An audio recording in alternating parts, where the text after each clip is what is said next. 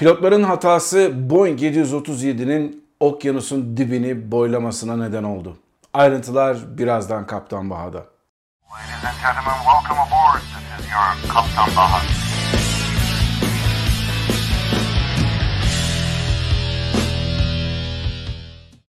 Herkese merhabalar arkadaşlar. Ben Kaptan Baha, Bahadır Acuner. Yepyeni bir Kaptan Baha yayınıyla sizlerle beraberiz. Bugün sizlere daha önceden size canlı olarak aktardığım bir kazanın ayrıntılarını açıklayacağım. Bundan tam 2 yıl önce 2 Temmuz 2021 tarihinde Hawaii'de Honolulu'dan kalkan bir tane 737 kalktıktan hemen sonra okyanusa düşmüştü. Bunun ayrıntılarını sizlere olay neredeyse hemen gerçekleşir gerçekleşmez anlatmıştım. Ve olayın ardından 2 sene geçer geçmez NTSB bu kazanın tamamının raporunu yayınladı. Bu raporun linkini sizlere aşağıda vereceğim. Ayrıntısıyla okumanız mümkün ama bir de size kendi yorumlarımı katacağım. Havacılıkta aslında bazı hataların tekrarlanması sonradan kazalara baktığınız zaman bu insanlar ne düşünüyordu demenize yol açabiliyor bazen. İşte bu kazada ortaya çıkıyor ki yapılan hataların tekrarından ibaret. Hangi hataların diye soracak olursanız o kadar çok örneği var ki. 1972 yılında Eastern Hava Yolları'nın bir uçağı Eastern 855 bu nedenle düşmüştü.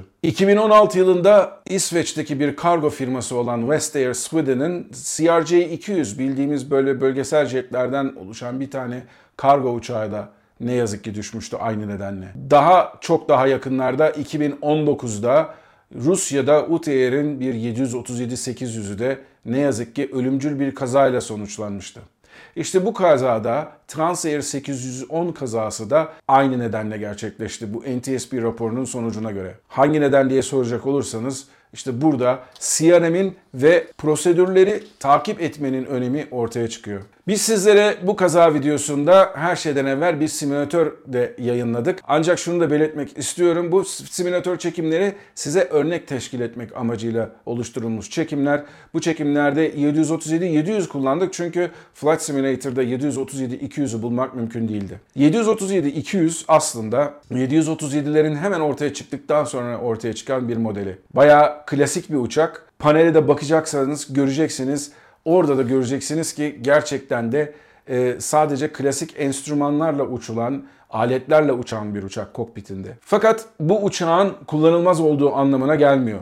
46 yaşında bir uçak kaza anında bu yaşın da çok fazla önemi yok. Önemli olan bakımlarının yamanında yapılması. Tabi bu kadar yaşlı bir uçak kazaya uğrayınca insanların aklına ilk gelen şey uçakta acaba bir takım sorunlar mı vardı? Acaba uçakın yaşlılığı kazaya katkıda bulunan etmenlerden bir tanesi miydi diye insanlar düşünmüyor değiller. Tabi NTSB kaza araştırmasını yaparken bütün bunları araştırmak zorunda. Daha önceden örneğin FAA'den, Havacılık Dairesi'nden yapılan incelemelerde, denetlemelerde bu firmanın bakımda çok da iyi şeyler yapmadığının bir takım bulguları ortaya çıkmış. Ama bunlar da yola çıkarak da bir hemen bir kanıya varmak mümkün değil. Araştırmanın yapılması lazım. Bu uçak bu kadar eski olmasına rağmen günümüzde gerekli olan bu tür uçuşlarda gerekli olan bir takım aletleri de içinde kapsıyordu. Nedir bunlar? CVR denilen Cockpit Voice Recorder yani kokpitteki konuşmalarınızı kaydeden bir tape ve aynı zamanda FDR denilen Flight Data Recorder. Bu da uçağın değişik parametrelerini kaydeden motor gücü, motor gaz kolu açısı vesaire türünden bir sürü bilgileri bize kaydeden iki tane halk arasında kara kutu denilen kayıt cihazları. Bu kayıt cihazları Körfez'den yaklaşık 6,5 kilometre ötede uçağın enkazında, uçağın uçtuğu bölgede, suya düştüğü bölgede çok da yakın bir yerde bulunuyor.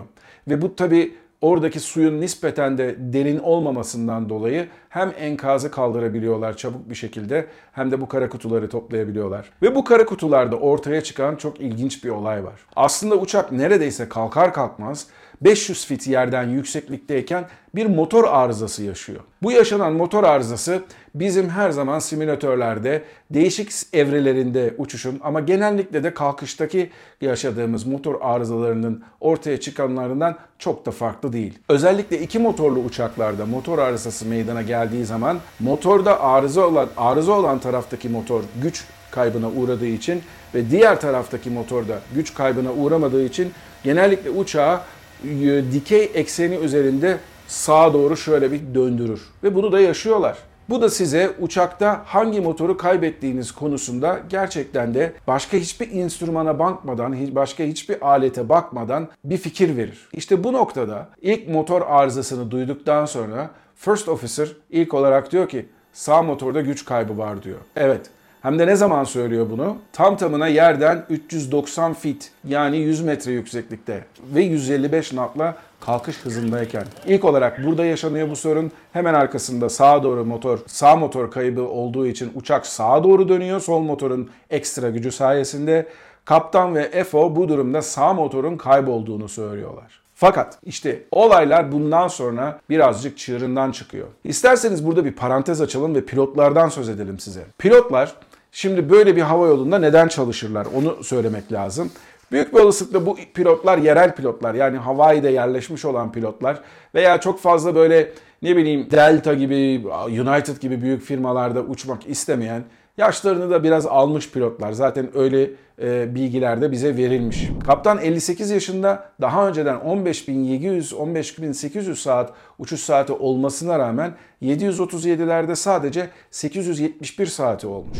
Şimdi burada biraz bakmak lazım olaya. İnsanlar deneyim kazanmak için acaba başka bir uçaklarda mı uçmuş bu noktaya gelene kadar yoksa 15.000 saat ne bileyim başka hava yollarında uçmuş, o hava yolları kapanmış olabilir. Örneğin Aloha hava yolları vardı zamanında. Belki de burada uçmuştur diye düşünüyor insan. Veya daha önceden işte ne bileyim Cessna karavanlarla uçmuştur. Başka uçaklarla uçmuştur ama demiştir ki ya ben bir de 737 uçayım deyip bu firmaya girmiş olabilir. First Officer'da 50 yaşlarında ama sadece ve sadece 5272 saati var kaza anında. Şimdi bunlar biraz soru işareti oluşturabilir sizlerde. Özellikle Türkiye gibi insanların deli gibi uçmaya zorlandığı ülkelerdeki pilotlarla karşılaştırdığınız zaman bunlar son derece düşük uçuş saatleri. Ama şunu da unutmayın. Amerika'da bir pilot genellikle ayda 50 ila 60 saat arasında uçuyor. Büyük firmalarda da bu öyle. 70-80 saate çıkanlar da var. Deli gibi uçup fazla mesai yapanlar da var ama normalde aslında uçulan 70 ila 80 saat civarındadır. Hele benim gibi kargo pilotuysanız ve uzun mesafeler uçuyorsanız işte ne bileyim bir uçuşunuz 10 saat olduktan sonra gittiğiniz meydanda 2 gün 3 gün kalmanız da mümkün olduğu zaman çok da fazla saat doldurmuyorsunuz demektir. İşte bu nedenle insanların bu kadar düşük saat uçuş saatine sizin gözünüzden sahip olmaları normal bir şey. Hele First Officer'ın. Neden diyecek olursanız First Officer'ın asıl mesleği evet pilotluk, pilotluk da yapıyor ama aynı zamanda kendisi bir avukat ve kendisine ait bir işi de var. Yani kendisine ait bir avukatlık bürosu da var ve zaman zaman belki de part time uçuyor hava yolunda.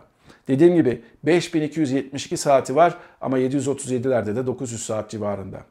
Aslında bu belki de onlar için yeterli bir deneyim. Neden diyecek olursanız bazen de tecrübesiz insanlar veya eğitimden daha yeni çıkmış olan insanlar prosedürlere de çok daha hakim olabiliyorlar. Ama gelin görün ki benim Amerika'da yıllardır gördüğüm bir sorun var.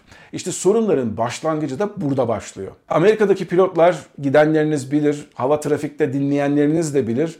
Gerçekten ICAO standartlarında telsiz konuşması yapmıyorlar. Yapılan konuşmalar daha çok böyle iki arkadaşın birbiriyle konuşması kadar basit bir konuşmada olabiliyor. Bazı ICAO standartları dışında konuşmalar da yapılıyor.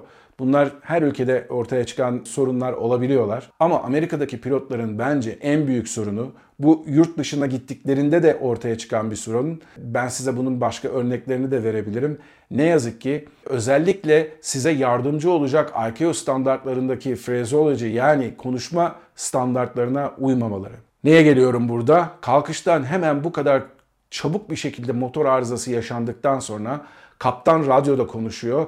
First Officer uçan pilot bu durumda ve bu durumda radyoda konuşmaya kaptan devam ediyor. Ve burada önce motor arızası yaşıyoruz diyor. ATC bunu duymuyor. Arkasından 30 saniye gibi bir zaman geçiyor. Arkasından tekrar bir 1 dakika 32 saniye gibi bir zaman geçiyor. Ve kaptanın aslında bir acil durum yaşadıklarını ATC'ye bildirmeleri tam tamına 4,5 dakika alıyor.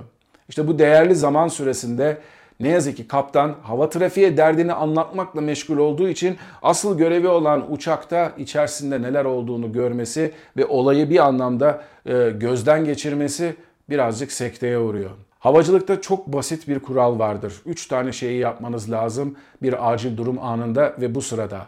Aviate, navigate, communicate denir. Yani önce uç, ondan sonra seyir seferine dikkat et, ondan sonra komünikasyona yani hava trafikli olan konuşmana önem ver diye. Ama ne yazık ki 3. sıradaki öncelik bu durumda kaptan tarafından 1. sıraya alındığı için o sırada kokpitte bir takım belirsizlikler ortaya çıkıyor.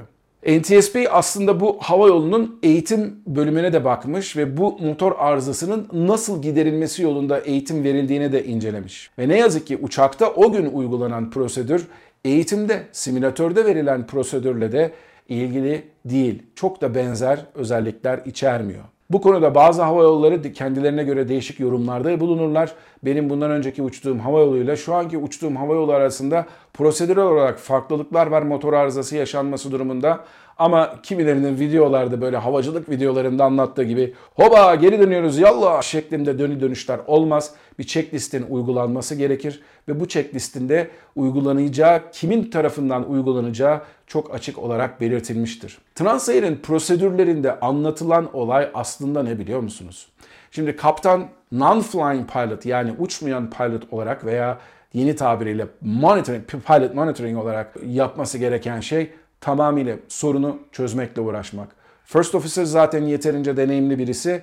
Onun da yapması gereken hem hava trafikle uğraşmak, hem uçağı uçurmak, hem de kaptana prosedürde yardımcı olmak. Yani motor arızasının olup olmadığını, neden olduğunu ve hangi motorda olduğunu belirtmek. İşte burada 4 dakika geçtikten ve hava trafikle olayı çözdükten sonra kaptan olayı devralıyor. Uçmayı devralıyor. Dediğim gibi prosedürler aslında bunun olmaması gerektiğini söylüyor. Fakat uçuşu devralıyor. Uçağı devraldıktan sonra kaptan bu sefer First Officer'ın o ilk 4-5 dakikada yaptıklarını tamamıyla unutmuş oluyor. First Officer da kendisine briefing vermediği için bu konuda durum farkındalığı konusunda çok büyük bir ortam bozulması ortaya çıkıyor.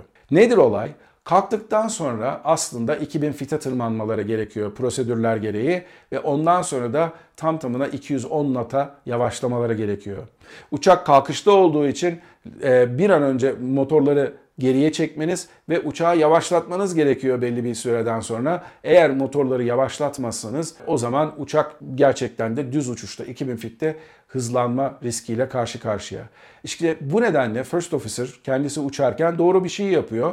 İki lövyeyi de geriye doğru çekiyor. Aslında burada yapması gereken şey iki lövyeyi de geriye doğru çekip ondan sonra checklistleri uygulayıp hangi motorda arıza olduğunu belirlemek.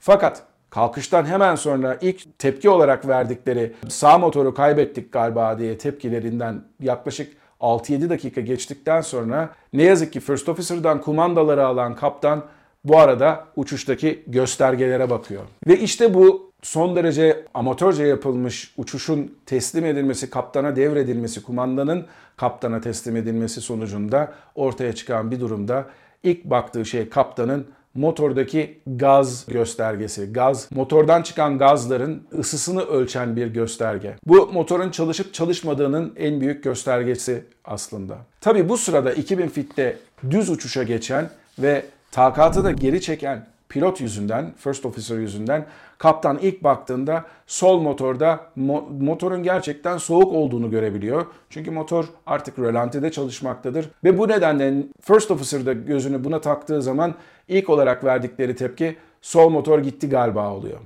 Tabi bu sırada güç kaybına uğramış sağ motor ne yazık ki birazcık da güç üretmeye çalışsa bile burada yeterince güç üretemiyor. Ve yapılan prosedür sonucunda ikisi de ve özellikle de kaptan teyit etmediği için sol motorun doğru durumda, doğru bir çalışma durumunda olduğunu teyit etmediği için sol motoru kapatıyorlar. Çalışan motoru kapatıyorlar. Arkasından da uçak tabii ki artık irtifada tutunamıyor. Yavaş yavaş alçalıyor ve sağdaki onların güç üretmeye çalıştığını gördükleri motor da yavaş yavaş da güç üretmeyince ne yazık ki sahilden yaklaşık 6 kilometre dışında uçağı denize mecburi olarak indirmek zorunda kalıyorlar.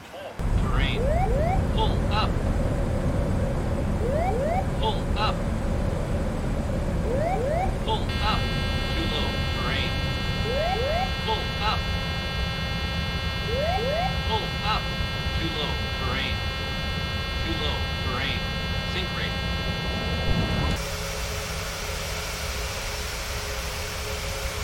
Uçak denize indikten sonra pilotlardan bir tanesi kuyruğun bir bölümüne tutunarak hayatta kalıyor. Diğeri de ikisi de camlardan çıkıyorlar, kokpitteki camlardan.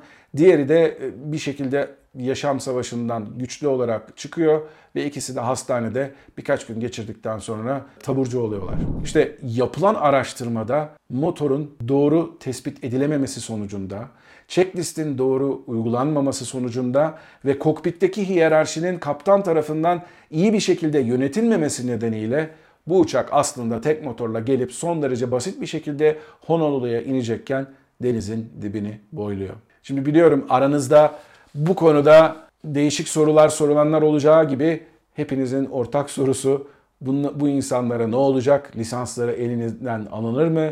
Alınmaz mı diye sorular var. Ben size bu tür videolarda her zaman için anlatmaya çalışıyorum. Adil kültürde bu pilotlara yaptıkları hatadan ötürü her ne kadar bazı kültürlerde hapis cezası veya ne bileyim başka müeyyideler uygulansa da adil kültürlerde bu pilotlara herhangi bir müeyyide uygulanmıyor. Nedenine gelecek olursanız bu tür hataların ortaya çıkmasında yardımcı olması gerekiyor insanların yaptığı hataların. Ve yaptığımız hatalar ister inanın ister inanmayın bize gerçekten daha iyi uçma teknikleri, daha iyi uçma prosedürleri olarak geri dönüyor. Evet size bir takım kazalardan bahsetmiştim. Bu kazalar gerçekten üzücü. Gerçekten de pilotluk gibi profesyonellik isteyen ama yine de bir takım hatalara her zaman açık bir mesleğin ne yazık ki cilveleri. Bu kazada Allah'tan cam kaybı olmuyor ama bu kazadan alınacak örnekler ve bu kazadan alınacak dersler çok çok fazla. Umarım bu yayını beğenmişsinizdir. Beğendiyseniz YouTube'dan izliyorsanız bir tane like'ınızı alırım. Kanala abone değilseniz abone olmanızı da şiddetle tavsiye ediyorum. Havacılık konularında gerçekten güzel işler yapmaya çalışan, son derece tarafsız, son derece adil ve gerçekten de havacılığın kalbinden videolar üreten bir kanal olmaya çalışıyoruz ve devam ediyoruz. Şimdilik hoşçakalın, kendinize iyi bakın, mutlu kalın ama her şeyden önemlisi sağlıklı kalın. Hoşçakalın.